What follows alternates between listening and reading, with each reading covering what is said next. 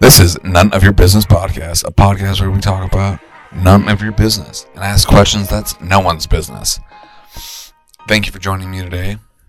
Now, in this podcast, we bring you inspiring storytelling from the heart. So, if you want to hear some inspirational motivation or whatever else, then stay tuned. So, let's get in with the show. All right, so I got Don Miguel Ruiz Jr.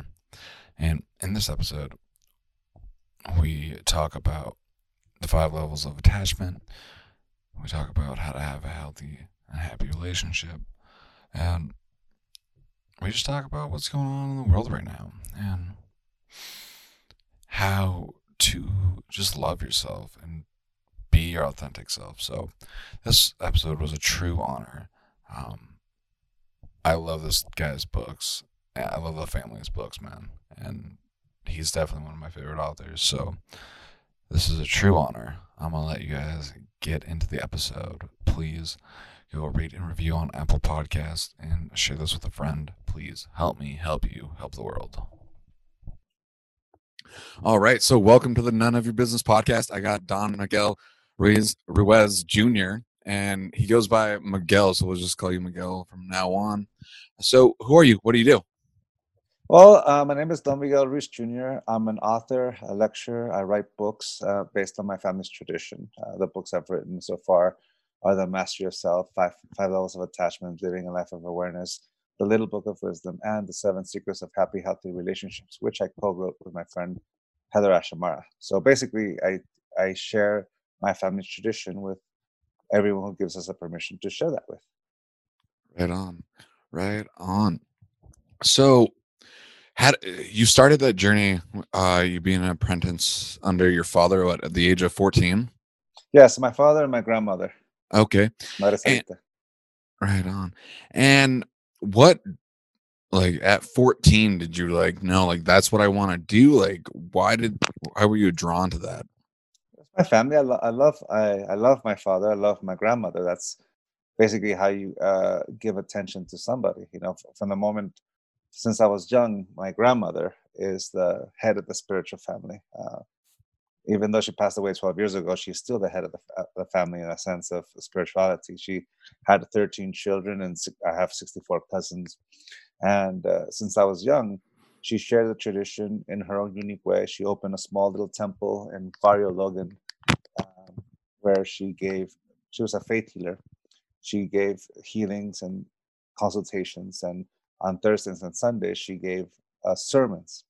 And she shared the tradition in her own unique way with her and my grandfather. So since i was a young uh, child spirituality has been in the family as well as uh, being a devout catholic as well. You know we, we're mestizos and in the sense that we we're the merger of of two civilizations that's what mestizo is the combination of mesoamerican uh, indigenous people and European Spanish in particular in Mexico. So the two traditions of our Mesoamerican traditions with the Catholicism that came from Spain fused together. So from that point of view, my grandmother always taught from that fusion. My father, being a medical doctor, he rebelled against the tradition in his own way. My grandmother also did it. My great grandfather did it. They all rebelled. That's apparently a tradition in the family.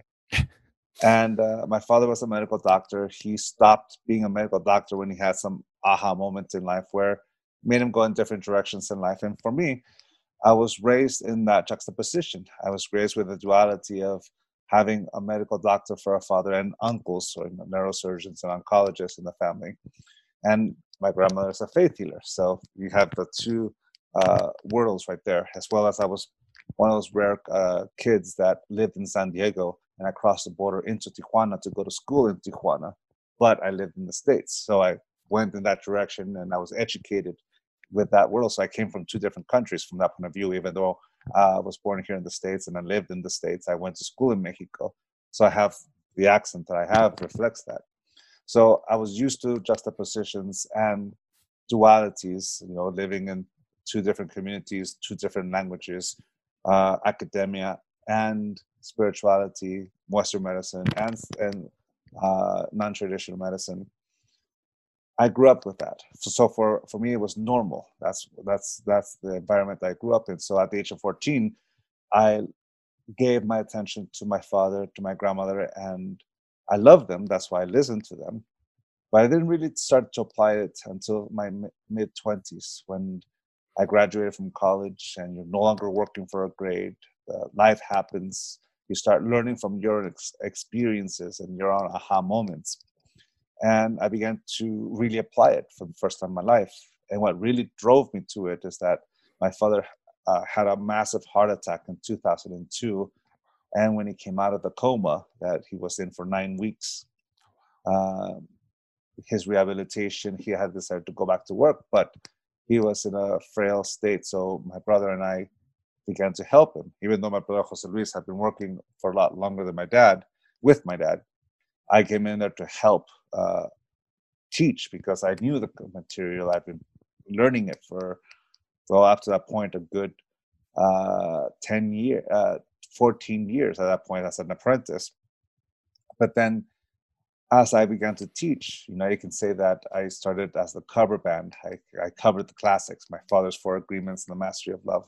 And little by little, I started getting my own groove, my own words. I started applying it. I started having my own aha moments, and I started teaching that little by little. So it, it started with the love for my grandmother, the love for my father, and helping him. And the reason why I started, because I, I was working in the film industry for a good 10 years uh, as a film editor, production assistant, and all that kind of stuff. And I really enjoyed that world. But I came back because I wanted to help my father. And uh, somewhere along the line, I combined what I learned in film in the film industry with storytelling, and I found my voice. I began to I have my own aha moments. I learned, I applied it to heal myself, and that's what I share. So that's the story. That's that's awesome. Uh, so you say that you apply your teachings to heal yourself. You want to share about that? Well, I heal my the, I heal the wounds that conditional love left in my life. You know, when people ask me what do I actually do, I help people heal from the wounds that conditional love left in their lives and in their minds and mm-hmm. such things like mm. that. I'm not a physical healer in regards to medicine, but I teach and share the elements of the family tradition that allows us to let go of those conditions that subjugate our will, that imposes a, a, a, belief of pretending to be something we're not for the sake of someone else's point of view or prejudice. I begin to let go and teach people how to let go of conditional love using the Toltec tradition. Mm, so, how do you love yourself or somebody unconditionally? By willing to see myself as I am, by not pretending to be something I am not for the sake of someone else's judgment. Mm. Conditional love only sees what it wants to see. It projects onto the world like Don Quixote projects uh, the image of Dulcinea or uh, giants instead of windmills. That's conditional love. Unconditional love is the willingness to see life as is, the way I am, to stop looking for myself through an identity with a definition and to know myself through the experience of being me when I'm able to do that for myself, I can begin to see the people in my life. For example, with my father and my mother, I take off the mask of mom, I take off the mask of father, and I see two people who are doing the best with what they've got. I see them as peers, peer, two people who are trying to figure out how to live their life as best as they can.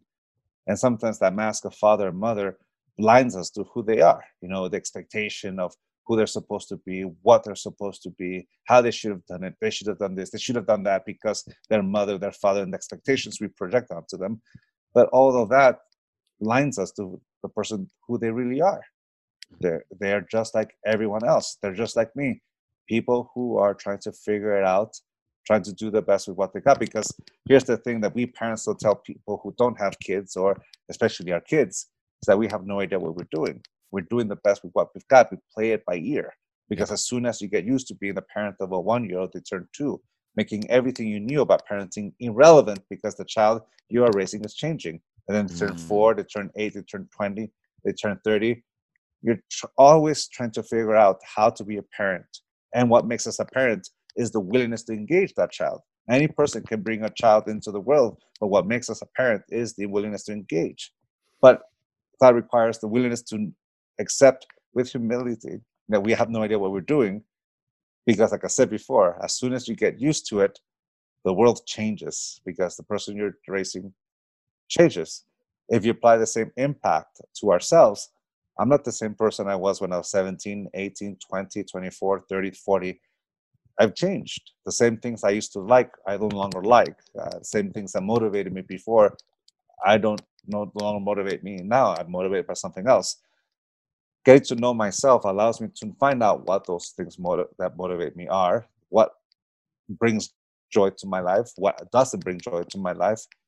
And once I do that within myself and see myself as I am, to respect myself, to respect my no, which is just as powerful as my yes, and to respect myself, to experience the consequences of my own choices, I can share that with people because I can't give what I do have. So the way I start loving someone unconditionally is to see them for who they are.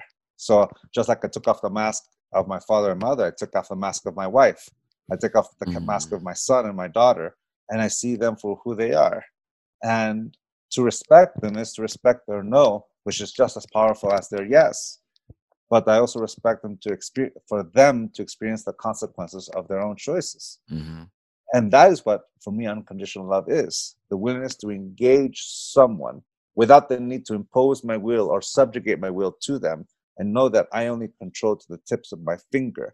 I don't control their perception, I don't control their will, they do. I control my will and I control my own perception. But in order for me to know exactly what I control, it starts by knowing who I am, not as a definition, but as the experience of being me. And that's how I see unconditional love. I see myself. Okay. So do you we're not born with these conditions of love. We we're born and like how do you think people develop these conditions for love? Is well, it ego? Well, is it well yes and no. The function of ego is to keep the illusion alive. It's easier to understand ego as a function rather than a concept. Okay. The function of ego is to keep an illusion alive. So let's say we have a model of domestication. For us in the tradition, domestication is a system of reward and punishment by which we model the behavior of an individual. It's another word we can describe is conditioning. We create an image. In my case, let's say Don Miguel Ruiz Jr.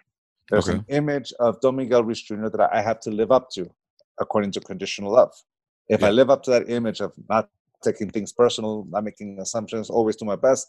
But if I forget one of them, oh no, how can I call myself Don Miguel Ruiz Jr.? And I begin the diatribe of judgment, punishing myself for not living up to that image of perfection that is Don Miguel Ruiz Jr., who, if he doesn't take things personal, doesn't make assumptions, is impeccable with the word, and always does his best, then he is worthy of the of the name Don Miguel Ruiz Jr. because he's he's lived with that image of perfection. But if he falls short, then I'm worthy of the punishment, which is my own self-rejection. And at that hmm. moment, I've turned the four agreements into the four conditions. So that reward and punishment, you can say that we were born into a world that domesticates us to live up to an image that someone expects of us be it mother, be it father, be it society, be it friends, be it girlfriends, boyfriends, whatever it is, being projected. You know, in high school or in, in middle school or elementary, if you live up to this image, you're cool. And if you're cool, your reward is that you're acceptance, you're popular, you mm-hmm. you're one of us. But if you don't live up to that image of what is cool, then you will be ostracized. You're going to be rejected. You're going to be called a square, a nerd, a geek. And not only will you not be popular, we're going to ostracize you until you get hip with it, man. And at that moment, we can see how we begin to domesticate. We pretend to be something we're not for the sake of someone else's point of view. And not just with the popular kids, whatever, the jocks or the cheerleaders, with the goth kids, with the hip hop uh, crew, the country people, the uh, Democrat, liberal, all these kind of things. We create this image of what is supposed to be and what's not supposed to be. And we pretend to be something we're not. And that's the problem. So you can say that we are domesticated or conditioned with conditional love. From the very beginning, that someone projects a mask onto us of who we're supposed to be, and we believe it. Like Eleanor Roosevelt says, no one can make me feel inferior without my consent. So you can say that we begin to do this work until we reach this aha moment. We realize that the only reason why we were domesticated is because we believed it.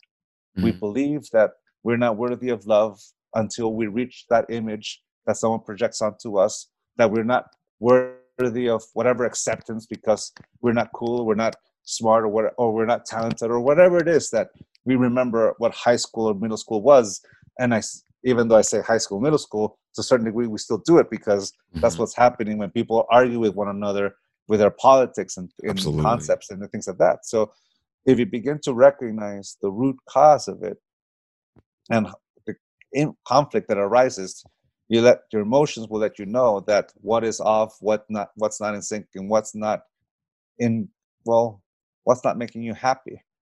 So you begin to look for those things, and you see that yes, I was born into the world where everyone domesticates each other, but it's because I gave it permission. So, for example, it starts with that moment of acceptance. In my case, yes, my name is Don Miguel Ruiz Jr., and I do take things personal. I do make assumptions. Sometimes I'm not impeccable with the word. Sometimes I'm not skeptical at all. I buy a hook, line, and sinker, and sometimes I don't do my best. Just ask my wife.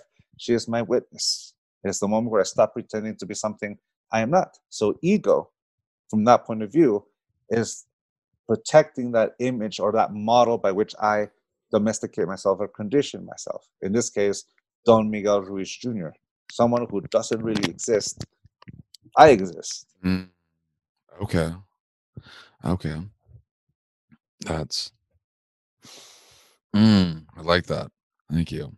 So with you know the, this whole COVID nineteen thing thing going on, mm-hmm. and like we're starting to come out of it, uh, I think in I live in Montana right now, and on like Sunday we're gonna start re- slowly reopening.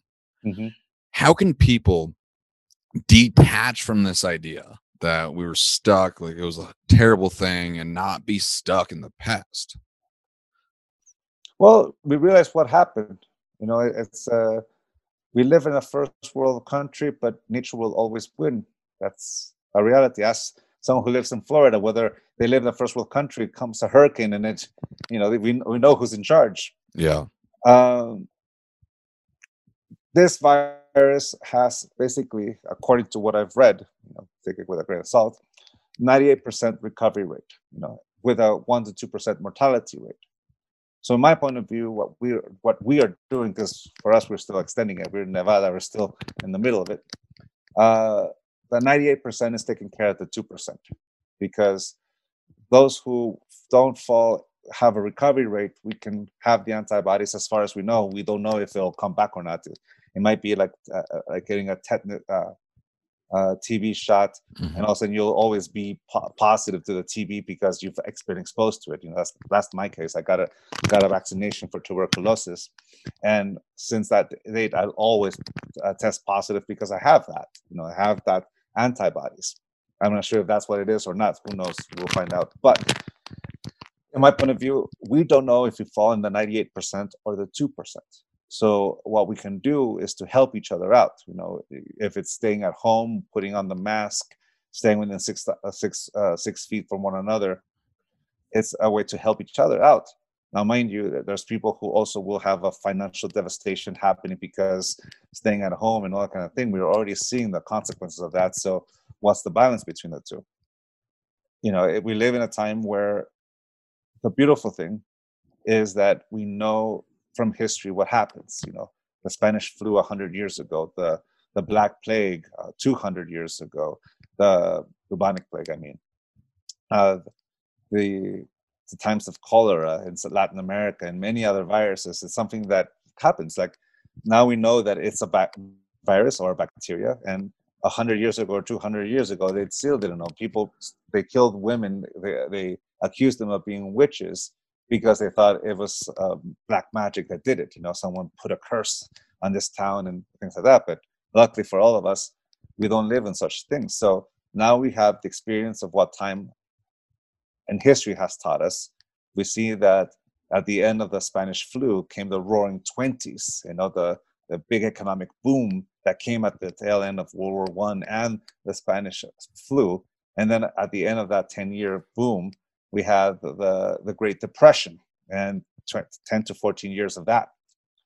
So we're in a time where are we going to repeat history or are we not? So it's it's uncharted times, but at the very least, now we know what causes it. We know that uh, it's infection of a virus. It uh, it it tends to live on a surface much longer than any other virus can be. It's living outside a host for a long, long time. You know, especially in a shoe, it lasts five five days. Uh, it doesn't survive too much on the cloth for too long, but it does survive uh, longer in glass and plastic. Little things now that we are aware of that we realize that's the reason why it's such a fast spreading, highly infectious disease. So we look at all these things, and we there's people who have made tough choices of of bunkering down, you know, uh, the social distancing and the restrictions and closing mm. things down. It's like the, the what are what what don't we know that the most uh, capitalist country in the world closed everything down? What don't we know? What are we be told? But at that point, it's all the what ifs. You know, it, it, you can get get into the whole conspiracy of things, but in reality, you look at at the very ground level of what's happening, and we realize that as a community, as in within a family, we've always taken care of our elderly. We do our very best to protect our ancestors, and this particular disease virus takes you know takes full aim at our elders. And of course some other people who have a predisposed condition. And that's exactly what happened. And also the fact that people are asymptomatic that you can be having the virus and not tell that you have it and you're contaminating it. So i think all this stuff is science and we've we've learned from the past and now we have a choice. Now we have a choice to learn from it again. Hopefully not repeat history like we did 100 years ago or even 50 years ago. Uh, we'll see what happens but what does happen is that we have a choice to take care of one another you know if we fall in the 98% we take care of the 2% if we fall in the 2% we won't know until it happens. But we do what we can to help each other and that's what community does. It's what family does. It's what we humans do. You know we take care of one another. Sometimes we're blinded by our attached beliefs. Sometimes we're attached uh, by our own needs. Sometimes we are in desperate need of help and that's a position we're in right now. So as we are coming into this it's a totally different awareness that you know this disease what has made it such a strong impact is that it's made us all face our mortality. And are we afraid of our own mortality? Do we come to peace with our mortality? Or and also to face the acceptance that the mortality of the people in our life and if you have people who have passed away my deepest condolences to you you know i've, I've watched my father uh, he had a massive heart attack in 2002 like i said before in 2010, he had a, a heart transplant. And because he had a heart transplant, his immune system was suppressed, which means he's been uh, susceptible to lesser potent viruses than this one. Like, for example, if he was in an elevator and someone coughed with a your average day cold, that cold could kill my father. So we spent 10 years of, he spent 10 years of figuring out how to live life being aware. He said, I'm not going to wait in the sofa waiting for death. I'm going to go out there and live it. But it's also realized that as a doctor himself, he can't be cavalier about it. He is going to take care of himself, be responsible for things. And oh. there's that balance. Like, to one point, how do we take care of ourselves? How do we take care of others?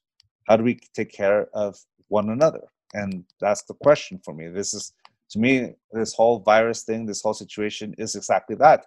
How do we take care of one another? And of course, people are going to make decisions that will be, not be popular because it goes against your our own uh, needs and and necessities, you know. But at the same time, that's always been the case. Yeah, yeah. So where does someone learn their attachments, and why do they do it? Well, to me, an attachment is to invest something that's not a part of you and make it a part of you by investing of yourself emotionally, intellectually, energetically to something. We grow attached. For example, we don't get attached to material things. We get attached to what that material thing means to us. Okay. We actually get more attached to a belief, an idea, than we do an object. Hey, Or you you want to tell me money. more about we're, that? We're, atta- we're at- when we get attached to beliefs and ideas, it's a lot harder to pinpoint than attachment to material things. You know, in in in the Buddhist tradition, to learn to let go of things, that's the main principal thing. So an attachment, you can say, it's healthy in a sense when we engage a moment. That's a healthy thing. It becomes unhealthy when when the time comes to let go, we can't. It's healthy to be able to detach, attach, detach, engage, disengage, attach, detach. That's that's healthy. What makes an attachment unhealthy is when the time comes to detach, we can't. And mo- Mm, mostly it comes because we've invested of ourselves through an identity. It means something to us. You know, for example, I, in the book, The Five Levels of Attachment, I used a, a game because it's easier to talk about sports as opposed to politics or religion. You know, Mhm. Level two or level three, I lose people, but I, with sports, I can go a little further. mhm. And basically, is you know, at level one of the authentic self, you imagine you're sitting in the stands and there's a field. At level one, you clearly know that you're in the stands and you're not really rooting for either side. You're just there to enjoy 60 to 90 minutes of something, a game. And when the what, game ends, you leave it behind. It says nothing about who you are, but you enjoyed those 60 to 90 minutes. You enjoyed the passion. You enjoyed the, the theater or, or the, the, the drama of it. Mhm. But then you realize that if you invest a little bit of yourself into this game, you might enjoy the roller coaster a bit more. The ups and downs are a, bit, a little bit more thrilling. And you invest yourself. You look at the two teams. You first look at the names of the two teams. You, you, resonate more with this one. It has a. You like the colors of the uniform. There's a player that reminds you of you or someone you know. This person has the last name Ruiz. I'm going to root for that team. And you look for things that you find yourself in, and you decide to root for them. Doesn't mean you're going to root against the other team, but you're going to just engage it. So at that moment, at level two preference, I prefer to root for this team. Mind you, you're still aware that there's a line separating the stands from the field, and you're just enjoying the ups and downs of a game. Great. And that's awesome.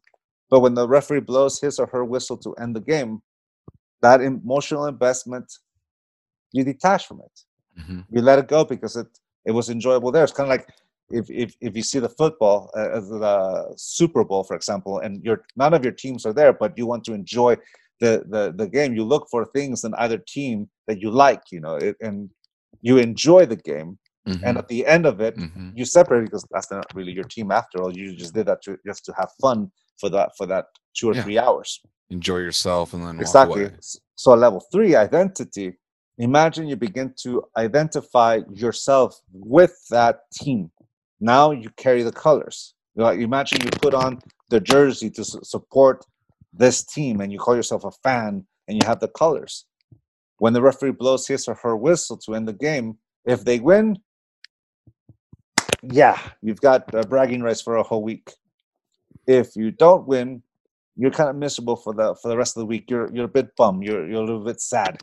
So now it's begun to bleed outside of those 30, 60 or 90 minutes, however long that game is. And now what's happening in the field begins to affect you personally. So the, the line between the stands and the field begins to blur just a little bit. Mind you, there's nothing wrong with this because imagine you have your your jersey, but you go to a bar and you see a jersey of, of another team. Like I, I grew up a Charger fan. Now I, I like I like the Raiders a little bit, but growing up that was a big no-no. You you don't do that. So but back then you, you would see them and like, hey, I like that team too. Let me buy you a beer. And I can even say why your team is good. You know, you you, you do that. Have that healthy conflict. You have yeah, yeah, because you find that you like something to you like a similar thing. You have a common ground. An identity is a good thing in the sense that it allows you to identify with people who have a common interest as you. It's like breaking an ice. It, it's something that allows you to find new connections, new community, new mm-hmm. friends. And you know, you like football, that's the thing. Hey, uh, your team might be good, mine may not be, or whatever. But we, it's still humanity. We still see each other as human beings. Level four, internalization. Now I begin to see myself as a hardcore fan. What happens on the field defines who I am. If the players play good, I good because they represent me. They better not make me look bad. So they, they better not do a, a, a butt fumble or anything like that. So you, you, you put that kind of pressure on them. And then also your fellow fans we're supposed to live up to this image and forget about buying that person a beer. You're going to punch that guy because they're your rivals. And at that point, the line between the stands and the field really are it all it's it's so blurred that you think that it's it's it's it's fused together almost but you still see them as the athletes you know you see those players and they're, they're larger than life. They're, they're more important than your job. They're more important than what you do. You know, it's like during the season you like you live for those sunday mornings. You like you watch the show on on on monday morning quarterback. You wait for the the the inside the nfl then you look into the team and like basically the whole week is all about that team and you forget about your own life you know your own work and all kind of things. So it tells you who to hang out with who not to hang out with and all kind of things. So at that point you attach yourself so much that even when those 30 or 60 or 70 minutes end or 90 minutes end a clear definition of when the game ends it begins to bleed outside that time frame which leads us to level five fanaticism where i my blood is the color of my team mm-hmm. and i'm willing to kill and i'm willing to die in order for to defend my team you know at, at that point i don't no longer see the humanity of the person across the room from me i only see a color that either i agree i agree with or i disagree with at, a point, at that point we lose sight of the humanity of another person, but mostly I lose humanity of my own because I'm willing to die for this team. Yeah. I'm willing to go and riot if my team loses because we cannot lose because the referee got you know he was it was a sellout he mm-hmm. obviously was bought and he botched yeah. Uh, the, the the calls against us at that point you you no longer accept it so the thing about attachment is that the more attached we are the more it begins to distort and filter our perception to the point where we only see what we want to see. So that at that point, an attachment becomes really unhealthy because it impacts not only my relationships with the people in my life, not only does it impact my engagement with my work or my passion, my whatever, it is taken completely over. Now with sports, it's easy to see that it's a little bit silly it's a it's a game. It's it's a corporation that sells you tickets and T-shirts and all this kind of stuff. It's just it's just a game. You know, they they moved from San Diego to Los Angeles. It's it's that broke the illusion of it very very good for me. It's like yeah, it's it's just it's just a mm-hmm. corporation. Mm-hmm. But take politics or, or religion, and it gets a little bit more confusing or more intense because we're so attached to it that you know we we we it blinds us and now we don't listen to one another and we're willing to kill each other and there's a civil war so from that point of view an attachment is unhealthy but if we're able to recognize that when the time comes that it's time to let go and we do we realize that we're much much more than anything we're attached to you know what defines us is not that color what defines us is not that logo, not that team, that philosophy.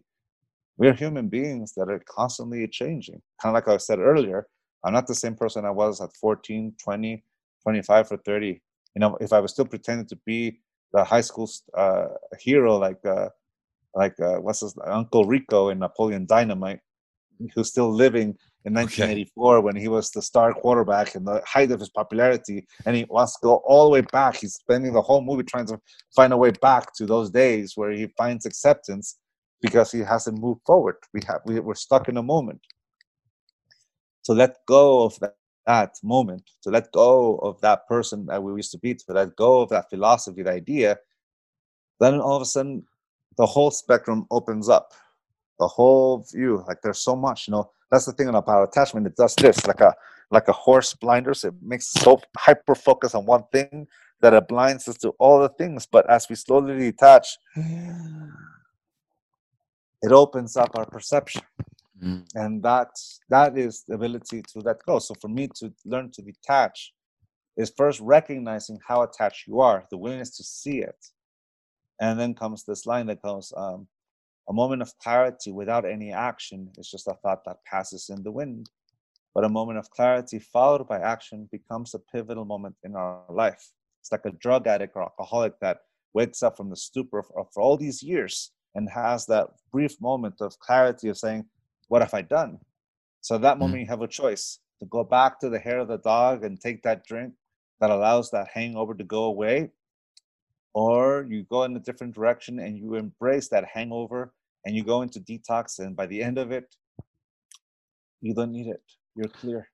Absolutely. You know eh, this is kind of like a full circle moment for me. Uh, before i got into your work myself my mentor uh, he just did the same not the same he explained the five levels of attachment not as much as details you but just did a brief one a brief description and it got me interested in your work. And you know, before that, uh, before I started working with him, I woke up in the hospital after ICU or in the ICU, overdosed. I was homeless in Vegas uh, for months. I'm a recovering drug addict. Heroin was my drug of choice. And I was mm-hmm. so attached to this codependent, toxic relationship and that lifestyle. I didn't know who I was. I didn't know who I was. And then I started going through that process. But when I woke up from the hospital after the overdose, I was like, what, what am I doing? Mm-hmm. Like I, I know what sobriety looks like. I know what this looks like. I like I need to get away from this evil person. Mm-hmm. Like just because she she went to jail and I felt like it was my fault why she went to jail and I couldn't get her out. So I my source of love was gone. I didn't know she made me happy. If she was upset, I was upset. Mm-hmm. Just codependent, to- toxic, just not good at all. Mm-hmm. So using, you know, work like you and the books that you do um, have you applied any of these tools in your personal life and came and overcame any struggles well yeah yeah i, I have you know i um that's the reason why i wrote them because the, the, it's my own reflection it's my own path you know it's like i can't write what i don't know mm. uh, i mm. only write about what i know for me um let's see i woke i woke up in the middle of the night in 2016 with heart palpitations. And I, I run races. I started running marathons and half marathons sometimes in 2013. So in 2016, I know the feeling of when the heart goes a little fast because I, I run it. So it's three o'clock in the morning and I'm feeling this heart palpitation. And I'm like, what, what is doing this? What is causing this? So process of elimination comes out that one, it only happens when I drink alcohol. Mm-hmm. And my wife and I don't drink that often, but we drank enough on Friday and Saturdays, and sometimes on Wednesdays, sometimes Thursdays. But it was one of those things that you know on the, that four day, maybe sometimes into Sunday, we would have our drinks, you know, with uh, two or three bottle, uh, of bottles of wine. And as I dug in deep, I became aware that I also have sleep apnea. You know, did a test and all that, and I have sleep apnea. So one night I came home from a trip. I hadn't taken, I hadn't had a, single drink for a good month or two, and I have it again. And you know, we open a bottle, a second, and we opened a third, but we didn't finish it. It was, it was just mostly just we just served the third, and we never really didn't touch the glass. But I was nice and toasty at that point. I went to bed, and and that night, that heart palpitation came in strong very wow. strong. I was sweating. It was just it was bad. It was the closest thing I've ever experienced to death in my life. It's like a it felt like I was on the verge of having a heart attack or something. I as I woke up, I'm like, I don't want to experience. And then I realized I'm not in my 20s, I'm not in my 30s, I'm 40. I'm 40 years old. I'm in the, the zone. You know, I'm I'm in the zone where people pass away from such a thing. Yeah. You know, my father had a massive heart attack at the age of 49, and exactly between three and four o'clock in the morning, and he also has sleep apnea. I recognize this. I know where I'm heading. Mm-hmm. So, unlike my 20 or 30 something year old, when it says, that's it, no more, never again, this one it says, no, I realized because it was the first time I really experienced uh, what near, nearing that precipice of death or heart attack in my case is like. So I had a motivator, and uh, as I as I progressed in this whole journey of letting go, I found out the reason why is that I, I work with a lot of uh, rehab. Uh, I work with a rehabilitation center, which I know what addiction really is. So I don't have that monster, and I respect that monster quite a good because I work with people who do. Mm-hmm. The reason why I know I, don't have that monster is that I had accidentally had a shot of uh, of, of uh, sake ones because uh, they have a sh- the restaurant I go to has shooters, oyster shooters, but they don't have alcohol. It's, it's ponzu sauce with a lot of spice. Mm-hmm. Well, I saw uh, oyster shooters at this other restaurant in San Diego mm-hmm. where I. I, went to visit, and I didn't read the description of the menu. I ordered. I took a shot. I'm like, oh, that's that's sake, and I didn't want the second one. I was I was not at all interested in the second one, but I felt like my my I lost my word. Like, how can I face? How can I ever teach with that word? And I realized what my real addiction is. That domestication. That's that's my addiction. My trying to live up because I gotten used to saying one month, two month, three month, yeah. ten month. Now I totally understand why people say one day at a time. You know, yeah. it's it's a totally different thing. But the, the reason why I was waking up in the middle of the night with sleep apnea is sorry with uh, heart palpitations is that add alcohol to sleep apnea it relaxes the muscles way too much and the reason why i was having the heart palpitations is that i wasn't breathing and the heart is doing its best to send oxygen to my brain.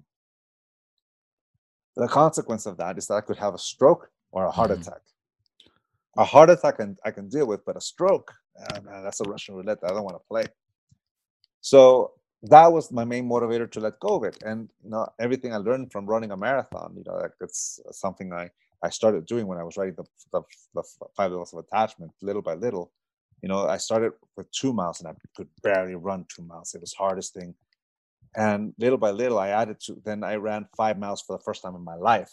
And it was the greatest experience because i crossed a threshold my mind said i could never cross.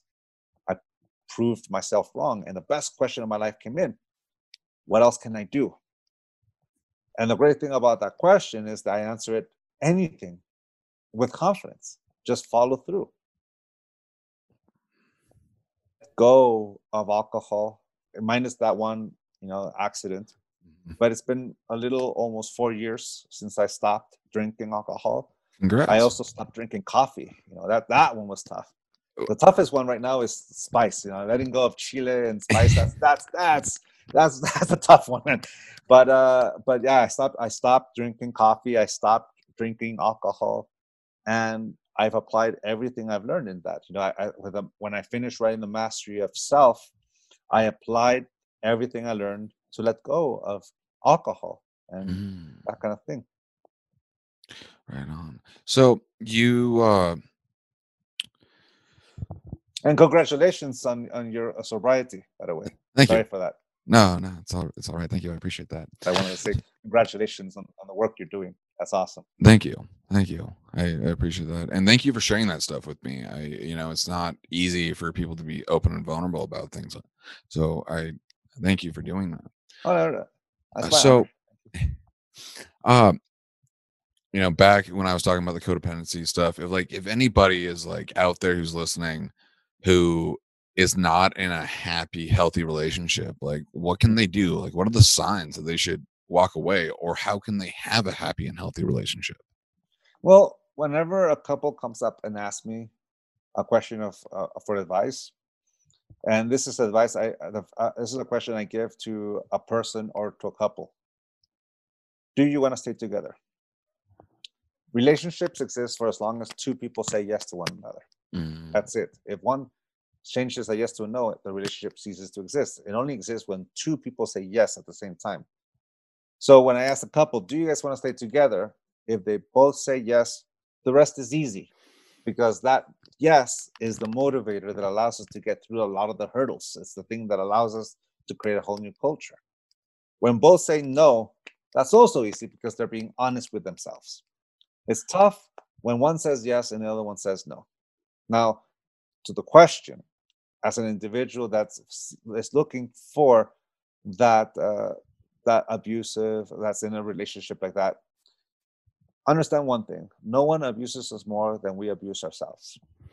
We reach a point that is a if i quote uh, uh, samantha jones from sex and the city there's a deal breaker.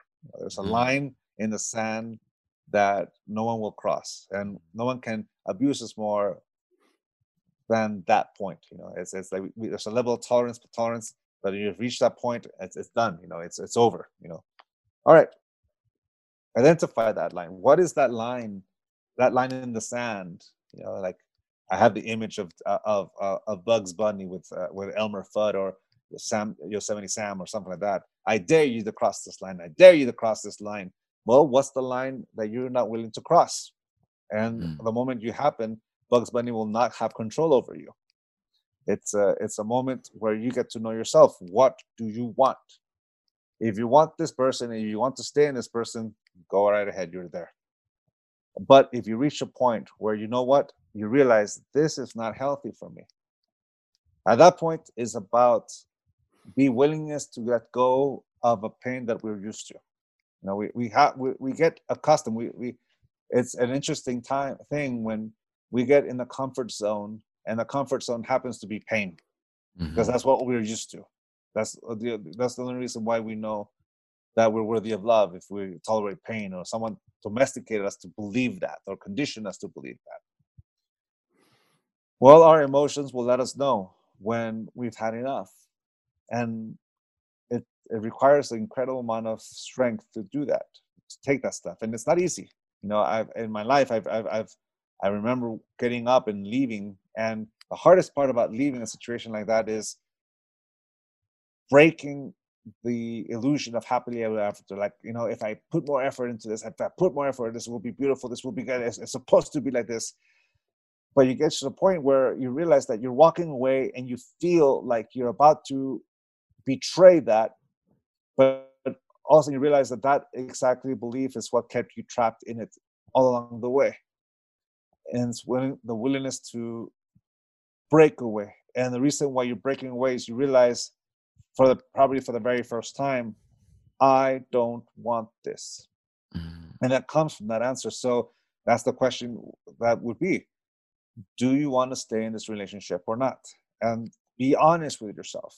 Because if you're answering trying to satisfy someone else's opinions, and that could include your parents, that could include your friends, that could mm-hmm. include your society, that could include your your beloved, then you're not doing it for yourself. You're still trying to satisfy someone else's needs or conditioning of you. Mm-hmm. What do you want? And and answering that to some that is the most bravest thing. And someone will say, Well, aren't I selfish? Aren't I this? Aren't I that? But mind you, no, it's not selfish. Someone convinced you that that is being selfish with a judgment, but is really just taking care of yourself. And that's what a deal breaker is. That's what the line of self respect is the moment where I decide to take care of myself because I can't give what I do not have. So if you're in an abusive relationship, my, it is going to be tough. It is going to feel like heartbreak. It is going to feel all those kind of things, but you've come to the point where you realize that the only reason why you're there is not because you love, it's because you don't know any other pain but this one. You like it's you're so used to it that you don't know who you are without it. Mm-hmm. and that is scary. To a lot of a lot of us that's scary. Yeah. So it takes it's a willingness to take a step onto the unknown and trust in your ability to heal because if if something i've learned after all these years of doing this work is that we heal with our own permission we we we heal by giving the, ourselves the permission to heal.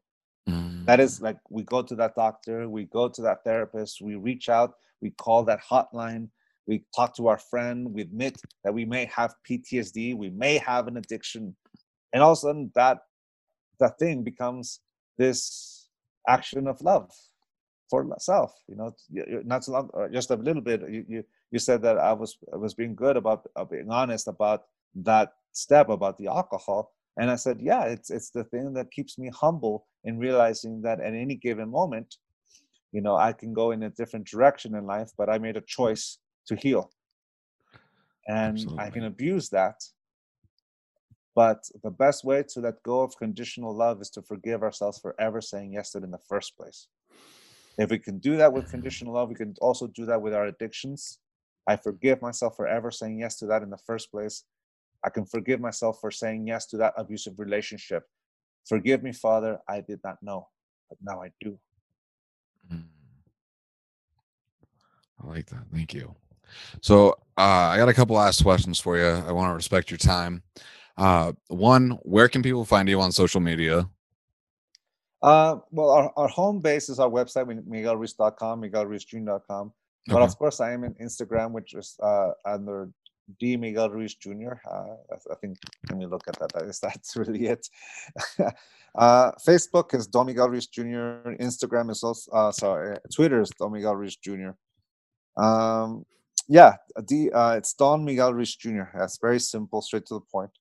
Um, I tend to answer on there. You know, I, I, I I'm on LinkedIn, but I never answer LinkedIn uh, for some. It's it's, it's overwhelming, mm. and uh, and I interact with people on Facebook and um and sometimes on Twitter. Like I I, I try to. I, it, sometimes it's overwhelming, so I just I stick to Instagram and Facebook most of the time. Keep it simple. Yeah, yeah, it's it's, it's overwhelming. There's just so much, and I'm the one doing it. You know, I don't have a team uh, leading my my father does you know he has a team that does the social media but i i do it myself. I i i'm, I'm the one who engages it. Awesome. And uh, so your home base can people buy your books on your website? Uh we, there's a link that takes you to either amazon barnes and noble or indiebound.org that's that's the independent bookstore uh, website collection. You know it, it, it connects you to your independent bookstore Gotcha. So okay. it's basically, you know, those are the main channels right now: Amazon, Barnes and Noble, uh, Borders. Uh, a long time ago, you know, it, it no longer is with us, but uh, and in indiebound.org has them. So yeah, uh, if you go to our website, it'll just take you to a link to those sites. Okay, right on.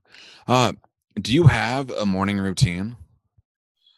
Yes. Well, as a father, um, my my routine when the kids are at school is I wake up, I I quickly change, and I I get my son ready to go to school and my daughter go to school. You know, I, I their bus comes in at six thirty-five in the morning, so we wake up at five thirty in the morning, and that's what I do. You know, if if if if there's snow, I shovel the snow. That's I, I enjoy shoveling. I, I I enjoy shoveling.